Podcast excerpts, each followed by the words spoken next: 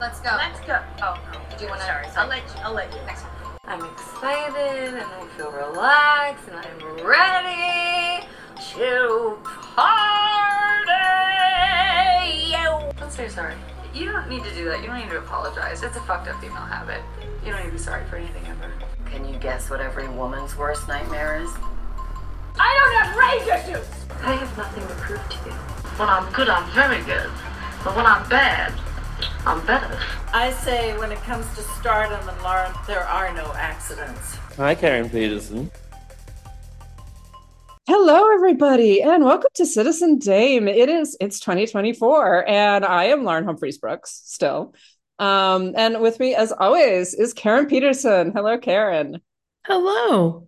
And welcome to 2024, Karen. How are you? I am 100% COVID-free now. Yay! That's always good. Yeah. Oh, what a week.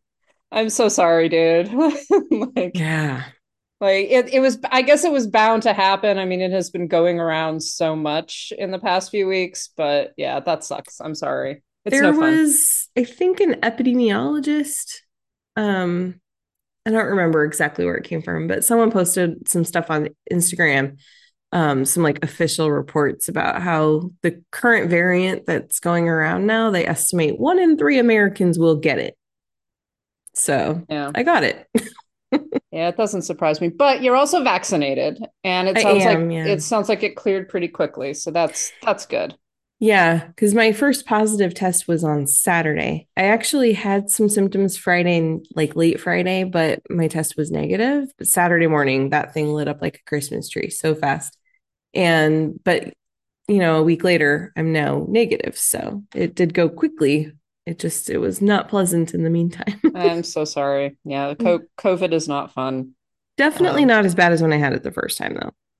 That's really good. I mean, that seems to be a lot of people's experiences right now. It's, you know, it is something, it's one of those things, it's here, it's around, it's going to be something we have to deal with for the rest of forever. But we do have a lot more tools to fight against it now, which is very good. Yeah. So I'm glad that you're doing better. Thank you. I'm back in New York City. I'm very happy to be back in New York City. It was fun being upstate and like everything. I also got here ahead of like a gigantic snowstorm that is apparently bearing down on us. Oh dear. So that's good. I'm glad I'm not traveling on the weekend, because I had thought about leaving on the weekend instead of in the middle of the week. And then I was like, I should probably go now. So it's nice. It's lovely to be back home. I love New York. Even though like this is big COVID surge, just like I'm just gonna go back to the most populated city in the United States. Like it was fine. Yeah, whatever. That seems like a good place to be. But you've already had it and you're vaccinated, so yeah. I mean, it's always possible to get it a second time, to like get fairly quickly, but it's less likely. And also, I say it is one of those things we just kind of have to deal with, I think, at this point. Mm-hmm. But so yeah, nice to be back in New York. So for this episode, we don't have like a set thing in terms of the films that we're going to talk about, because every year we have very often done both New Year's resolutions about films that we want to see, types of films that we want to see, things that we want to experience in the cinematic realm in the new year. And we've also talked about the films that we have loved and that have enjoyed, both new movies and also films that like we've just gotten to experience again or have seen for the first time. So we wanted to talk a little bit about that. So this is basically going to be a free-for-all. We're just going to talk about some films that we've really liked and some films that like we would like other people to see as well. So I think to start off with, Karen, is there like one film from 2023 that you're just like, this was the film for me? And it doesn't have to be necessarily the best film, right? But was just like really like catalyzed something for you. Oh, there was one. And yeah. It is a movie that I have seen now 5 times. And I love it so much. And that is Barbie. Yes. Barbie was the movie that I was a little bit nervous about when I knew about it being made. It's been through a bunch of iterations. There have been a bunch of like different directors on board and stars and stuff. And so when I finally saw Greta Gerwig and Noah Baumbach were doing this and that it was going to star Margot Robbie and Ryan Gosling, I was like, okay, all right, I'm just going to go with it. When I saw this the first time, it was love at first sight. I loved this movie immediately. And it felt like exactly the right way to make a movie about Barbie, and also not at all what I expected. And so that was such a pleasant surprise. And I really have. I've seen it 5 times. I can quote it. I've told everybody I know to watch it. When people tell me they don't like it, I tell them why they're wrong. Like, I'm really fun about this movie. Luckily, most of the people around me have loved it too, because they're all good and smart. But I feel like that is the movie that for me just like captures 2023. So yeah.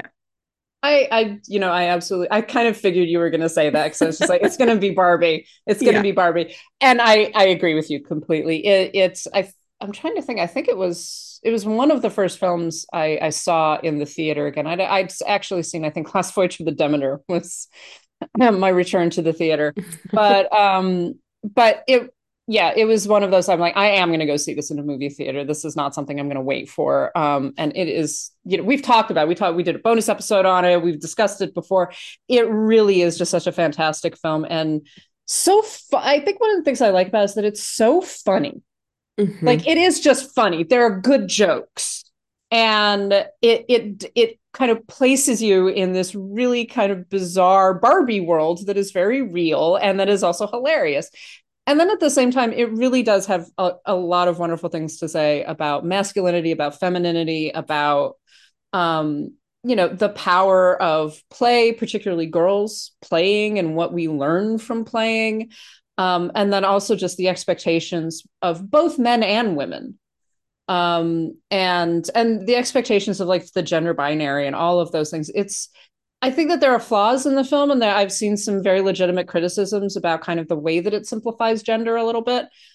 But I think at the end of the day, it is doing such fantastic work in a medium and with a character that you just would not expect it from. Yeah, they did a great job with it. It's so funny, and of course America Ferrera's speech that she uses to unbrainwash all of the Barbies. It's so true. Like that moment in the theater, I'm just like, I'm going to start crying about like being female in this world right now. Yeah. It was, and I think that speech, often that speech gets taken out of context, but that speech, given everything that has happened in the film, is so fucking powerful. And it's so powerful then where it leads to. Yeah. Well, and I've seen a lot of people complain that like, well, yeah, duh, we know all this. And it's like, okay, but I actually saw America Ferrera had commented on this earlier this week, I think too. But it's like, yeah, this should be kind of an, oh, duh, yes. Like this is everybody's, this is a very good summation of the experience of what it is to be a woman and why it's so impossible and hard. But sometimes just hearing someone else vocalize your experience there's so much power in that, and solidarity in that too. Yeah. Because then it's like, it makes you feel like, okay, it's not just me. This is something that, is a kind of a universal experience, and it helps reclaim that power a little bit too when you hear other people vocalize what you've been feeling. So well, and you see in this film, so someone like Margot Robbie, right, who is this like the perfect woman or whatever, and she's playing Barbie, she's playing stereotypical Barbie, right? And to see that is the experience of women, period, mm-hmm. right? It's not about what you look like, really. Yeah. It's not about like anything except the fact that it's hard to be a woman right now. And it has been hard to be a woman for a very long time. And that doesn't mean that it's bad to be a woman. That's the other thing. We've talked about this before, of like this, there are some films that kind of build themselves as being feminist and are basically like, isn't it terrible being female? Mm-hmm. And this film is not, isn't it terrible being female? It's like, it's I know we all like being female, like being a woman is great, but it's also terrible in some ways. And there are things that we have to deal with that are just the reality of our lives. And it balances that, I think, really, really well. And yeah, I agree with you. The having someone else vocalize it and seeing it on a screen in a mainstream film, you know, we've talked about how important representation is. Seeing that and hearing it and kind of hearing it listed, I guess, is saying like, here are all of the contradictions and unfairness of being female in this world. And yeah, and even though it's something that like, yeah, I know all of this, just like, but having it spoken like that and said in very simple and straightforward terms that I can understand, right? And that I think everybody else can understand, then maybe some of like my male friends might be able to be like, hey, that might be true. Yeah. That's hard. It's hard to be like that. It's hard to exist like that. And at the same time to say, but like, I don't want to exchange it. It's like, I don't want to not be a woman. I'm very happy being a woman. It's not this like horrible place of suffering for me. And it's good to see that as well. Yeah. I also just love Ryan Gosling's angry dancing. Well, there's just so many things about this that make it such a joyful experience. Really, yeah, exactly. That's the, you know, that's what I was saying earlier about the comedy. It's funny. So funny. It's just funny. So funny. Yeah. Yes. And it's fun to watch that. Like, it's just, I'm enjoying witnessing this. I don't know. So this is like, I think the second time that Margot Robbie has, you know, just like changed my brain chemistries. And the next film that she makes, I'm just going to be like, you're going to have to change my brain chemistry again, obviously. Like, the standard is set now. This has happened twice now. You have like you got to keep going with this. Actually, I think that Barbie and Birds of Prey are very good companion pieces in a lot of ways. That's a great double feature. Yeah, absolutely. Yeah, it'd just be so enjoyable. Like, I'm just going to enjoy all of this. Everything about this is great. Citizen Dame presents... Actually, we'll make it a triple feature. We'll throw in Ghostbusters in there too. Yes, absolutely. She's not in it, but you know, she should have been. In my Blu-ray collection, I've got like a little section of Blu-rays that are just like, you know, movies for when I'm mad at men, basically. And I've got like Ghostbusters, and funnily enough, they're all comedies. Actually, most of them. It's like I've got Ghostbusters, I've got Birds of Prey, I've got Barbie, I've got Wonder Woman. They've got the Charlie's Angels remake. I also have Suspiria, which just kind of funnels into that's not totally a mad at men movie, but it's more like a fuck this shit kind of movie. Yeah. Female power movie. I don't know. Love it. So one of the films that I really wanted to mention, and I actually just saw this and I was kind of late to the party on it. But I really wanted to mention it because I think it's in some ways sort of the flip side of Barbie and actually addressing some issues in a very, very serious way is Killers of the Flower Moon, which came out earlier in 2023, came out in November, I think, of 2023, and then is now available to stream, is available to rent. And this film really just moved me in a lot of wonderful ways. I think that's an excellent film. It's probably one of Scorsese's best films in ages. And I loved The Irishman. Some of his other more recent works, I've just been like, it's not quite up to par for me, but this one really got me. And I think some of it, honestly, and I would never have even imagined it, is Leonardo DiCaprio in Killers of the Flower Moon, because it is one of the first films that I have seen him in that I am actually convinced that he is leaving his ego at the door. I know that other people do not view DiCaprio in that way, but that's just my impression of so many of his performances has just been he's Leonardo DiCaprio playing a part.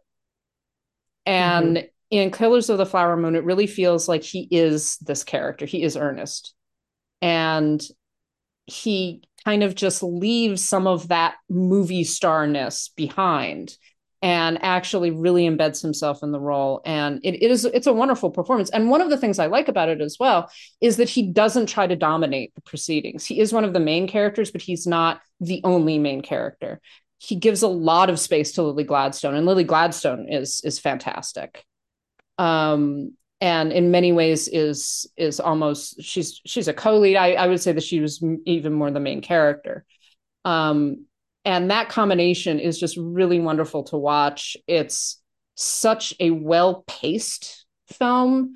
Again, I am always skeptical when you hit like 3 hour, 3.5 hour run times. And this was one that I was like, I actually think that he pulled it off. I think that this is the length that it needs to be in order to do what the film needs to do and tell the story that they need to tell. So it's just such a well-made and fantastically paced film, and very moving and sad and also funny in spots. And it's just, I think that it really is going to be, I think, viewed as one of the great films of the 21st century. I 100% agree. I think this movie is phenomenal. I think that every time they release or they announce kind of a runtime for a Scorsese movie, people instantly balk and they're like, no, that's just too long for a movie. And they forget that you're talking about Martin Scorsese and Thelma Schoonmaker making a movie together. Honestly, he's one of the few directors that I'm just like, I'm going to give you the benefit of the doubt. Like, yep. I'm not a big fan of these massive, 3.5 hour films, but you know what you're doing. I'm going to give you the benefit of the doubt. Yeah. I still wish that he would be okay with, intermissions, but that's okay. Like for the theater experience, like everybody wins, but no, when he's making a 3.5 hour movie, I trust him. And, this one, it was because I saw this in the theater, and it was amazing how I never felt the runtime sitting in a movie theater in the dark, in a crowd. I never felt it because I was so gripped the whole time. And yeah, the performances are so good. And it's not just DiCaprio and Gladstone, who are both phenomenal. It's the entire supporting cast too. Everybody around them is just so good, so mesmerizing. The story keeps you captivated the whole time. And I think that the way that the Osage are shown, the way that their customs and some of the ceremonies and things are photographed, everything about this is just, it's such a remarkable film in so many ways. And I'm really glad that Scorsese had it in him to make it, because I actually honestly have tried to think of like who's another filmmaker that would have done this good of a job with this story. And I don't know. Yeah. To manage the scope of it. One of the things that Scorsese is so good at is showing an entire culture and a society and the way that the culture and society interacts, and really making you feel it. He uses that roving camera so well. Yeah. And he does it without laying it all out. Like, he's not sitting you down and feeling, we're now going to have some exposition about ceremonies and about how these different cultures interact, et cetera. He just kind of shows it to you, and he lets you understand via the characters and via the story what this world is that they exist in. And it's fantastic. One of the things that I was worried about, honestly, when they first announced this film, a number of indigenous commentators said this. It's like, okay, this is a white guy, right? This is a white Italian American who's going to be making this movie about this violence perpetrated on the Osage community and this very complicated story, right? And they were right to, we're nervous about this. So, like, okay, they were right to do totally that. Fair. And what I really liked, and what I've seen from indigenous critics and commentators post the film being released, is the degree to which the culture was very respected and represented properly. It feels very lived in. That's what, you know, saying about this, the roving camera and all that. This is the reality of the world that these people live in. It doesn't, like, there's not any stereotyping. There's not any, like, we're going to just turn this into kind of a standard Western narrative.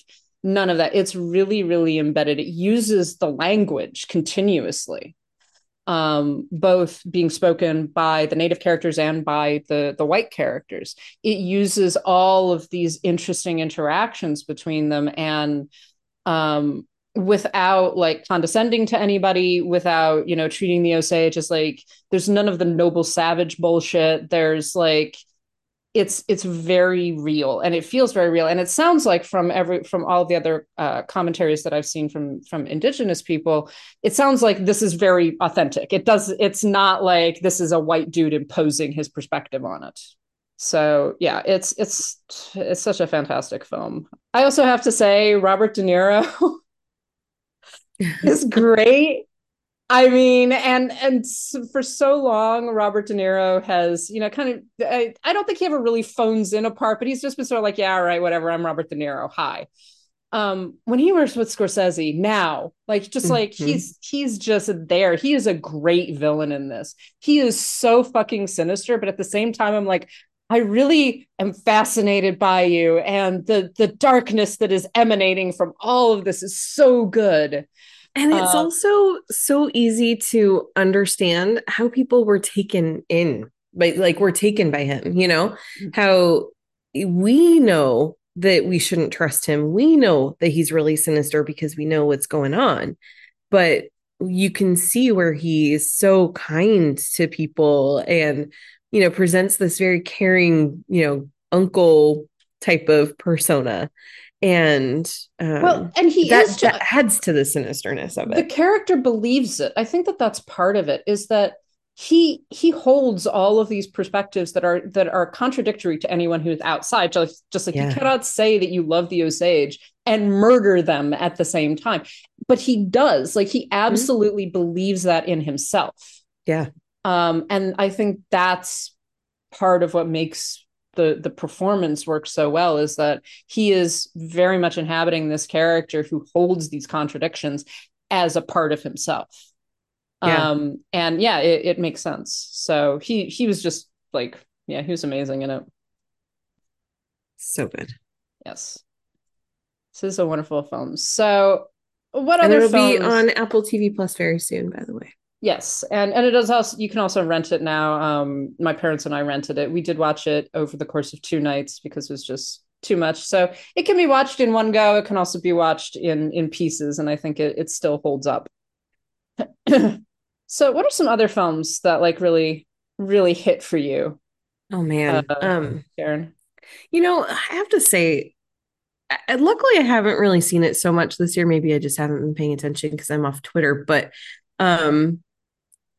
every year, you know, it gets toward the end of the year and there'll be somebody who'll be like, this was a terrible year for movies. And I'm looking at my list going, well, I really liked a lot of movies. And I so feel that this year. There were so many movies that I really liked a lot.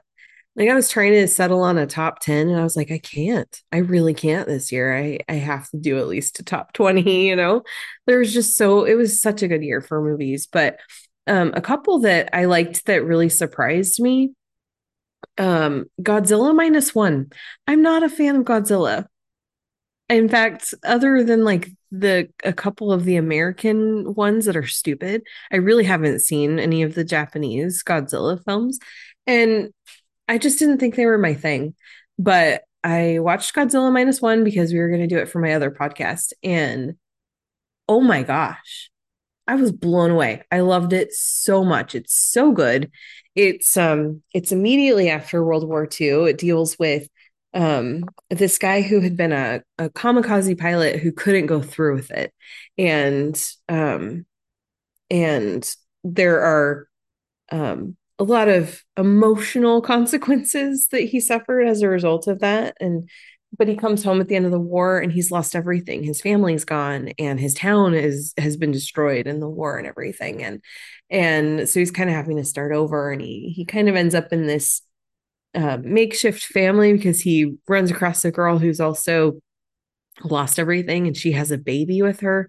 And so they become a family. And so the movie goes through like several years of these people rebuilding their lives, but also this constant threat of this monster kind of lingering in the background, and what that means for them, what that means for him specifically. And I think that's what really captivated me with this movie and why it was so surprising, was that it was such a focus on these people and this emotional trauma that they have endured because of the war and because of other things that have happened to them.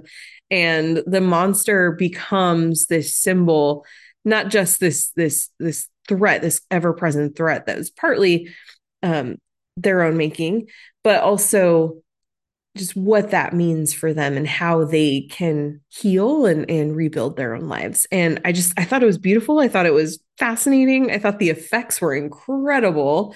And I want more people to see this movie. It sounds great. I've seen some buzz about it. I'm because of being off of Twitter, I've not been paying attention to a lot of things. Like things come out just like, what's that? Oh, okay, yeah. Sure. Well, it sounds fine. I'm not, whatever. But yeah, I have seen some buzz about this, and it does sound like a really interesting film. I'm kind of with you that I've seen the original Godzilla. I've seen a few of the like American ones, whatever. It's never been a thing for me particularly. I know that a lot of people really like it. But this one does sound interesting. And, it sounds like it would be interesting to pair it also with the original Godzilla, and to, kind of see, because that one was made, I think, in 51, 52, something like that. Mm-hmm. So fairly close to the aftermath of the war, and to kind of see how those two films sort of work in concert with each other. So that sounds really good. So one of the others that we actually did not talk about, and you expressed surprise that I had seen it, is Asteroid City, which I loved. So good. The most recent Wes Anderson film, and it's very Wes Anderson-y. I really liked it. I admit I'm one of those people. I'm one of those white folks that really likes Wes Anderson films. Same. Yeah. I do like his aesthetic. I like the performances that he gets out of his actors. I like kind of the weird sort of literary elements. I always view Wes Anderson films almost as sort of postmodernist novels. Yeah. They feel that way to me. And this one I think was very much, on par with some of his best films. It was very much up there with like Royal Tenenbaums for me. It was a lot of fun. It's funny. It's got great, he always gets great actors, but he's got great performances. And I just like I love the melancholy of it and also the hopefulness of it. And there's just something really lovely and gentle running through the entire film. I just had a great time with it. Yeah. I don't really have anything to add other than that. I also enjoyed it for the same reasons that you did. It's good. It was like, I was watching, I was just like, this is really sweet. And I, again, it was one of those times that there were people who bitched about it. And I was like, okay, well, it sounds like you don't like Wes Anderson films, which is fine. There's nothing wrong with that. But also, if you're going to go see a Wes Anderson film, you kind of have to be willing to enter into that world. Mm-hmm. If you're not into it, that's okay. But that's what you're going to get. Like, we kind of know what we're going to get when we deal with a Wes Anderson film. So I'm always a little confused by people who are just like, I hated this film. It's just like, do you like any of his other work? No. It's like, all right, well, there you go. Yeah, I don't know what to tell you. Like, of course you weren't going to like it then. If you like his stuff, you'll like this. If you don't like his stuff, you won't. It's pretty easy. He is one of those directors. Mm-hmm. So I really enjoyed that one. And again, like, what a cast. Jesus Christ. Yeah. Well, it was fun to see some new people that haven't been in his films before, like Tom Hanks, Mm-hmm. It was just fun to see some new new folks thrown into the troop. So. Yes, definitely. So one of the others that I wanted to mention, I think I mentioned this really quickly, was Bottoms. Mm-hmm. which is directed by Emma Seligman and also written by and stars Rachel Sennott. And this was one that I got partway through and I was just like, I don't know what tone I'm supposed to be understanding this film in. And then it began to dawn on me. It's just like, okay, this is very satirical. This is parodic almost. At which point I was like, now I'm down for it. All right, now I get what they're up to. It's just a fucking funny movie. And I think that it gets better as the film goes on because you get into more and more of the satire of it.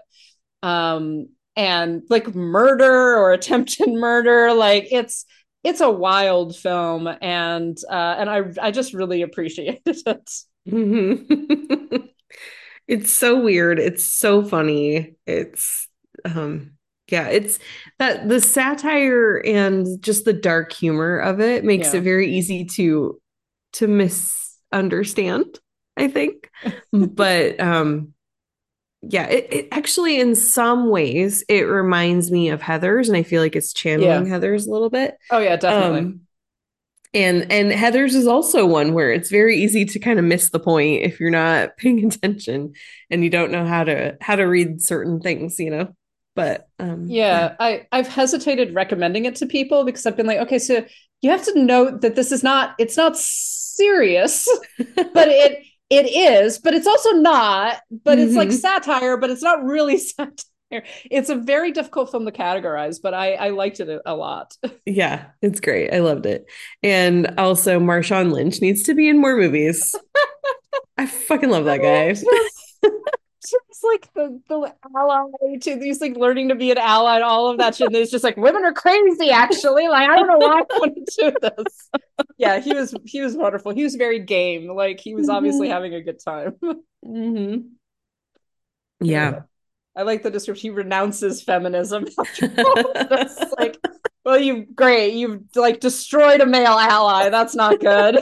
Good job, ladies. Good job. A couple others that I just wanted to mention. There's so many movies this year that I really loved, but one that a lot of people a lot of people have talked about. One has been pretty universally loved. The other has been kind of divisive, but Past Lives, which is a beautiful, beautiful film from Celine Song is the director.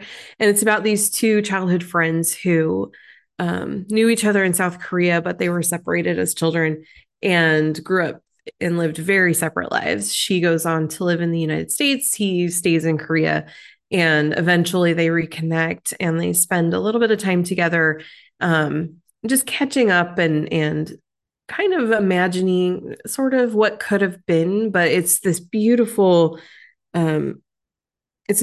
story about friendship and reconnection and about kind of just the ideas of, you know, the different directions that our lives could have taken and the different things that possibly did happen in our past that we just don't even know about. And it's really hard to kind of summarize succinctly what this movie is to me, but it's such a beautiful story with just really, really lovely performances. And yeah, it's, I hope that you get a chance to watch it because it's great. And then another one that is a very, very different movie, but also just impacted me in a much different type of way. But that is Poor Things, the new Yorgos Lanthimos film with Emma Stone, which I have been looking forward to for like 2 years. And I finally got to see it over the Christmas break, and it's sort of a Frankenstein story kind of, but in this case, the crazy doctor is played by Willem Dafoe, and he does really messed up experiments on people, on creatures. But it's all in the name of like, just really wanting to discover things.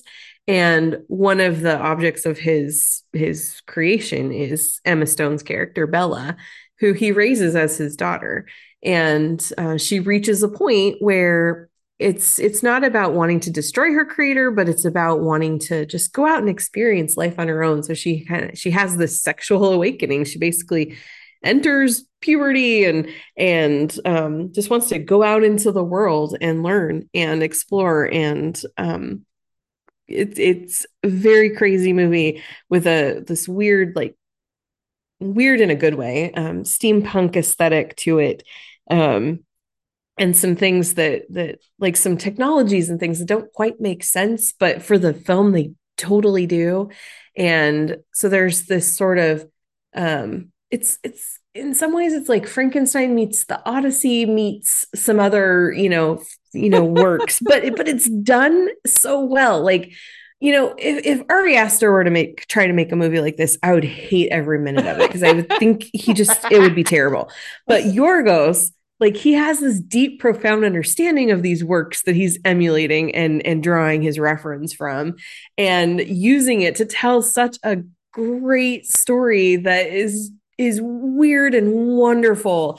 And I can't say enough about it. Well, yeah.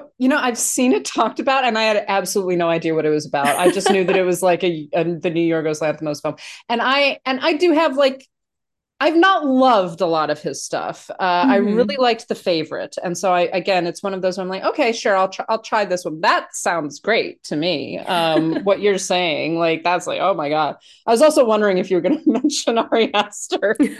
That's just like, I know Karen doesn't like Ari Aster about this one. Yeah.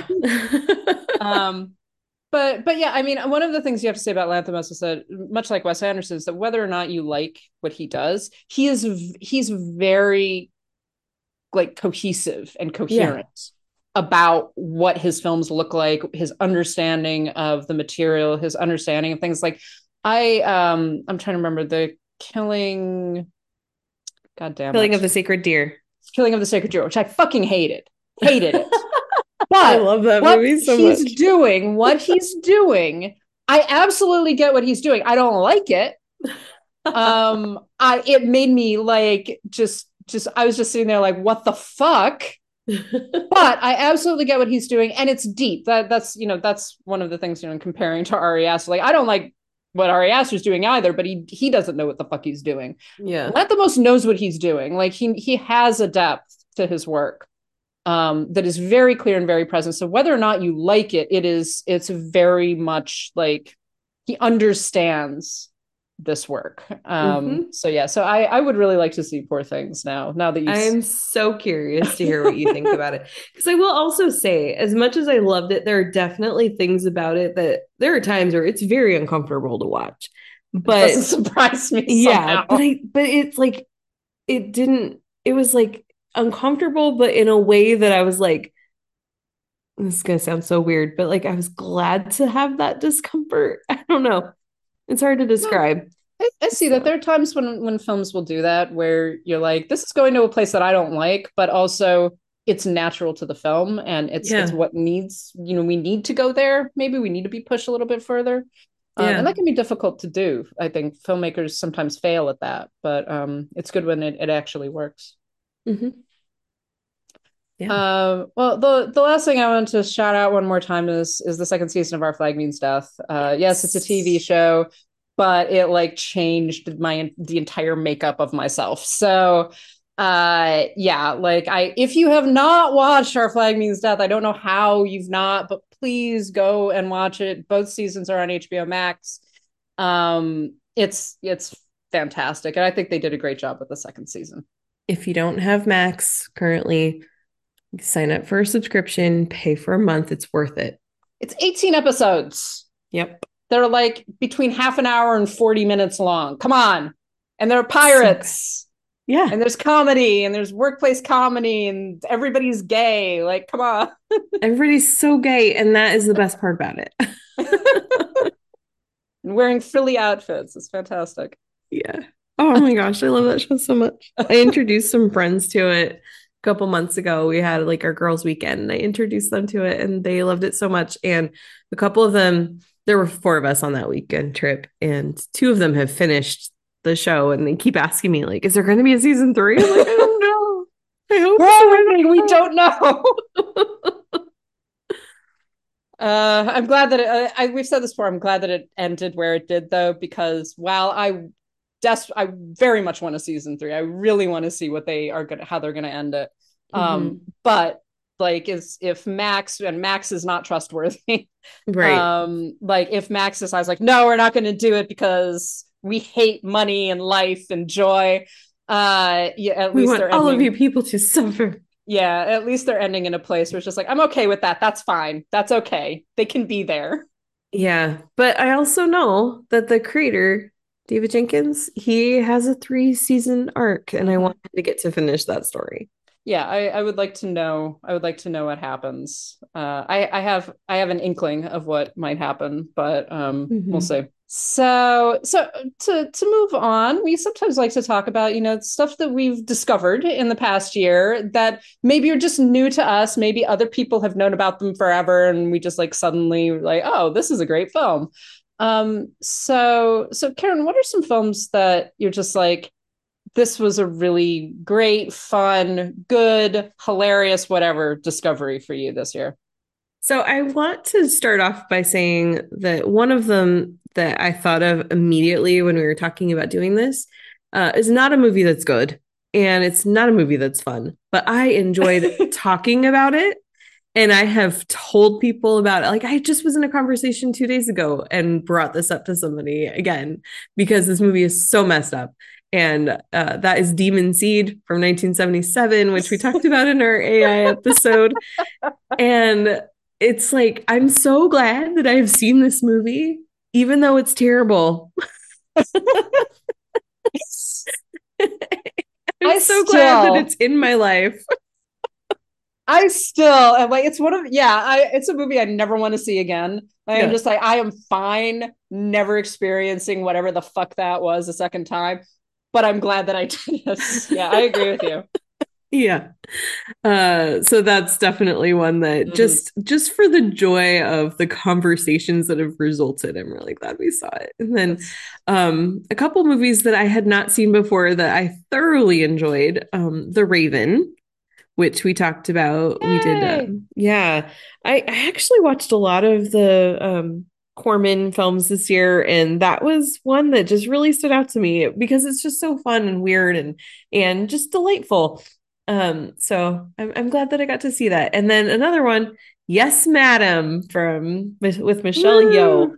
That movie was so good, and I'm so glad because of this podcast I watched it, and I'm glad. I'm so glad for it.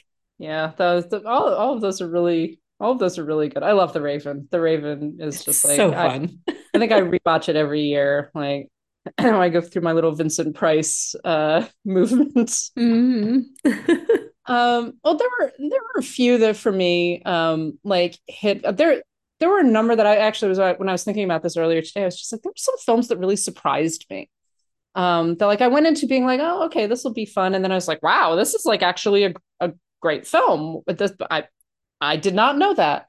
So one of them is a film that I think I did mention before, which is Blast of Silence from 1961. It's a fascinating film. It's very low budget. It's about a hitman who arrives in the city and is supposed to kill a guy. And that's basically the plot. It is intense. Like it opens with like this horrific description of birth.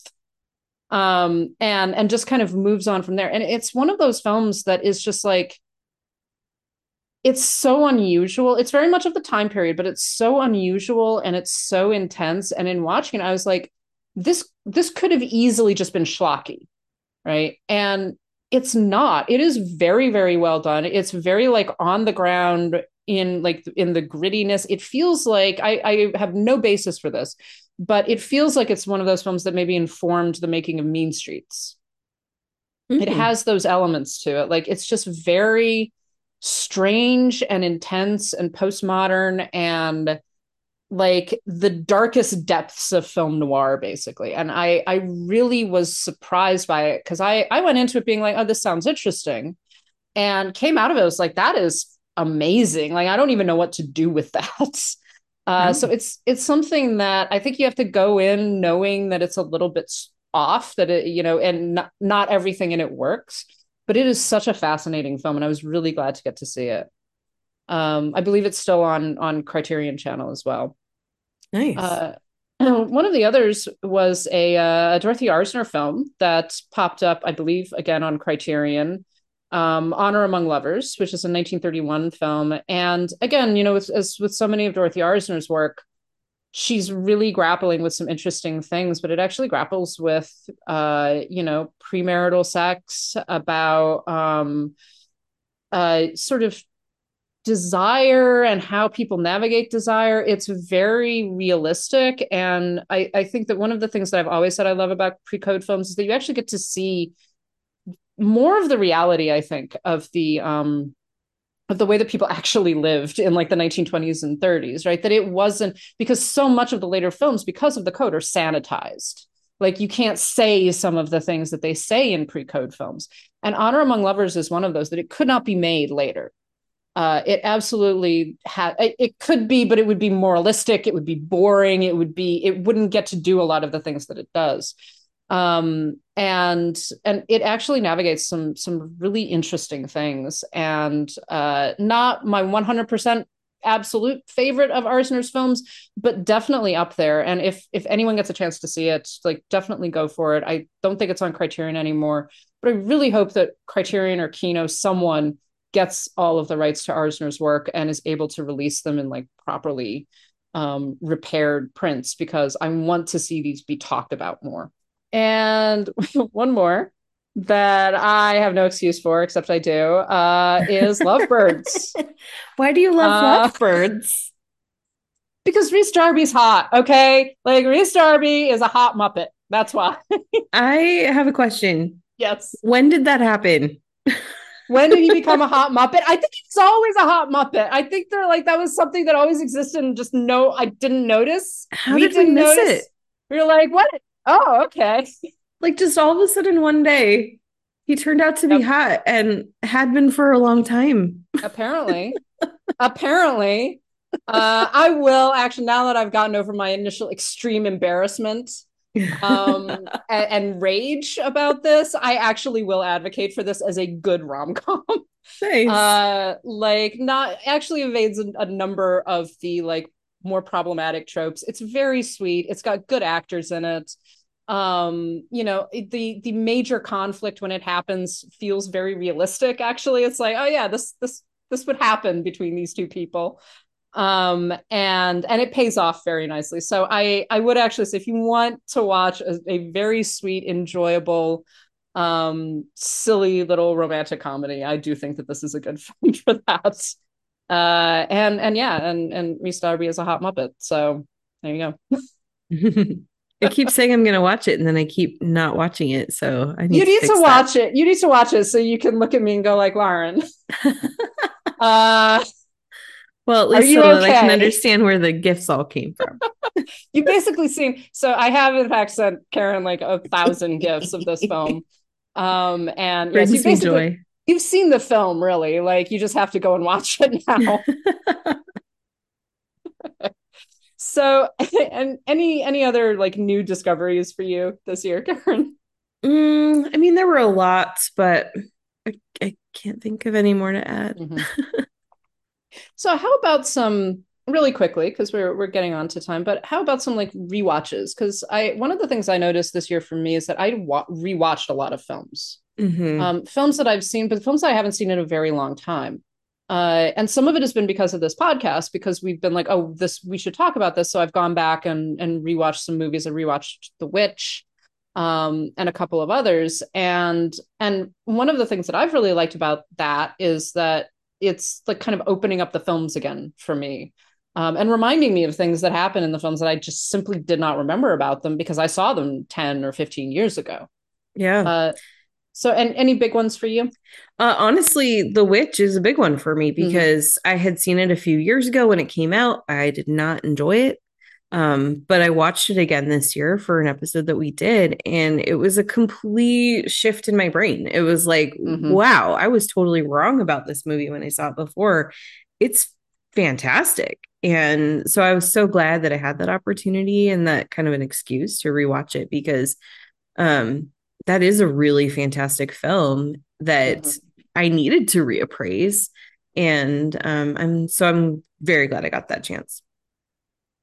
Yeah, I agree. I mean, I liked the film. I've talked about like how much I liked it before, but even just the most recent rewatch for me was like, this is legitimately one of the best horror films I've seen. It's such an interesting movie. I mean, we don't have to go into it again because we did a whole podcast about it, among others. But it's a really unique film, and what he accomplishes in it, I think, is fantastic. Yeah.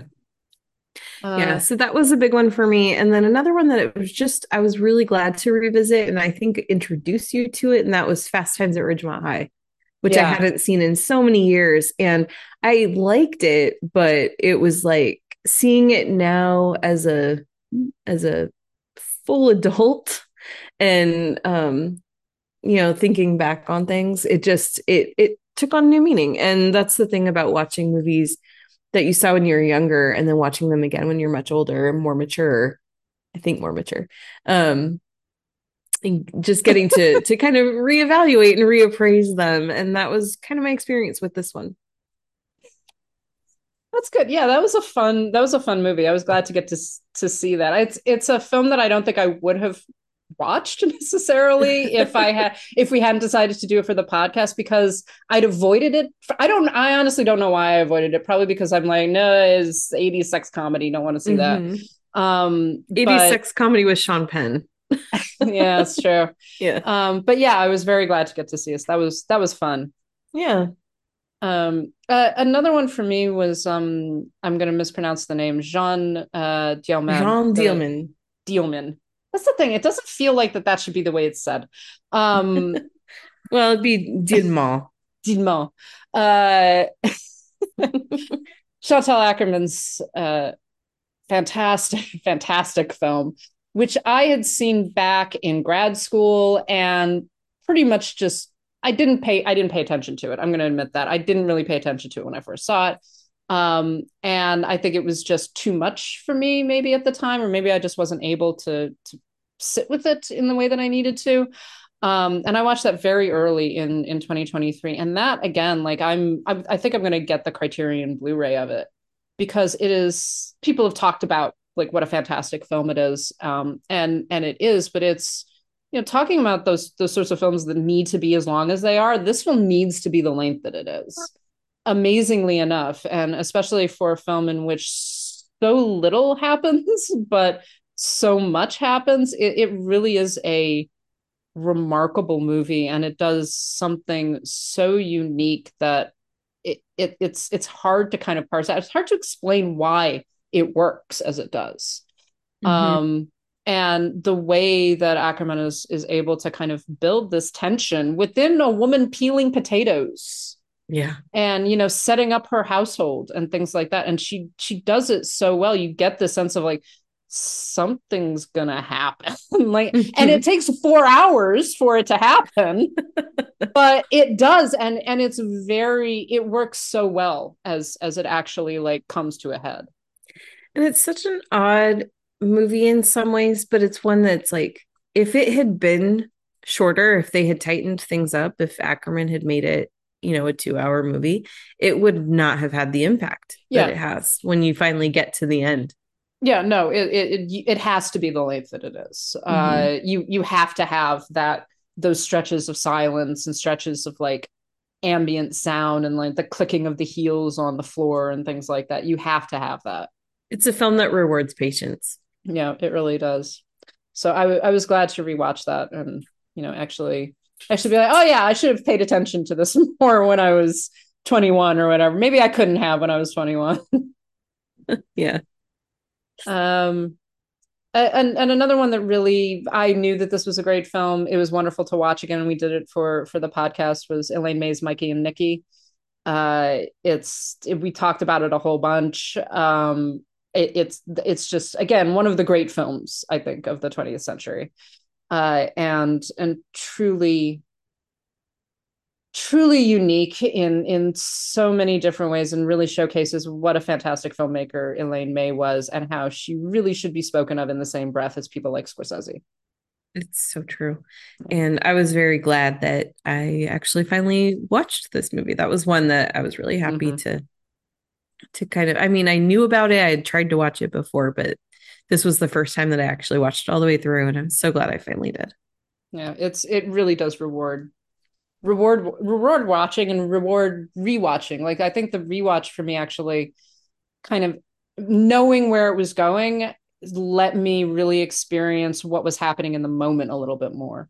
I do think that there are some films that really do not improve, but deepen on rewatches. And that's definitely one of them, where you kind of, you're no longer concerned about this is how it's going to end. You're more like, okay, how do we get there? And I think that's definitely one of those films. So yes, very, very much recommend that. So any other films that you wanted to shout out? I don't know. I think I've talked a lot. There's just, it was a good year. It was a good year for movies. It was a good year to revisit things and to discover new things. And And what about in the coming year, Karen? Is there anything that you're like, I'm going to see that film this year? This is the kind of movie I want to watch. So I have like one sort of movie resolution for the year, and that is not for a specific movie. It's really something I want to do every month, because Criterion does such a great job with these curated collections that they put out. You know, they have new ones monthly. Currently, they have one about cats, like cat movies. And so what I want to do, because they usually do multiple collections each month, and I'll, you know, it always seems like I'll start to watch a couple of them. We'll pick one, and we're going to do it for the podcast, and I'll watch a few of the movies that are in there, but I never watch a complete collection. Like I never finished the Michelle Yeoh movies, for example, you know, stuff like that. And so this year, what I want to do is every month pick one of the collections and watch all the films in it. So, oh, I like that. Thank you. I like that a lot. Yeah, that would be fun. I think there's some collections that would drive me crazy, but yeah, gotta pick and choose. Mm-hmm. Luckily, I have a lot of options.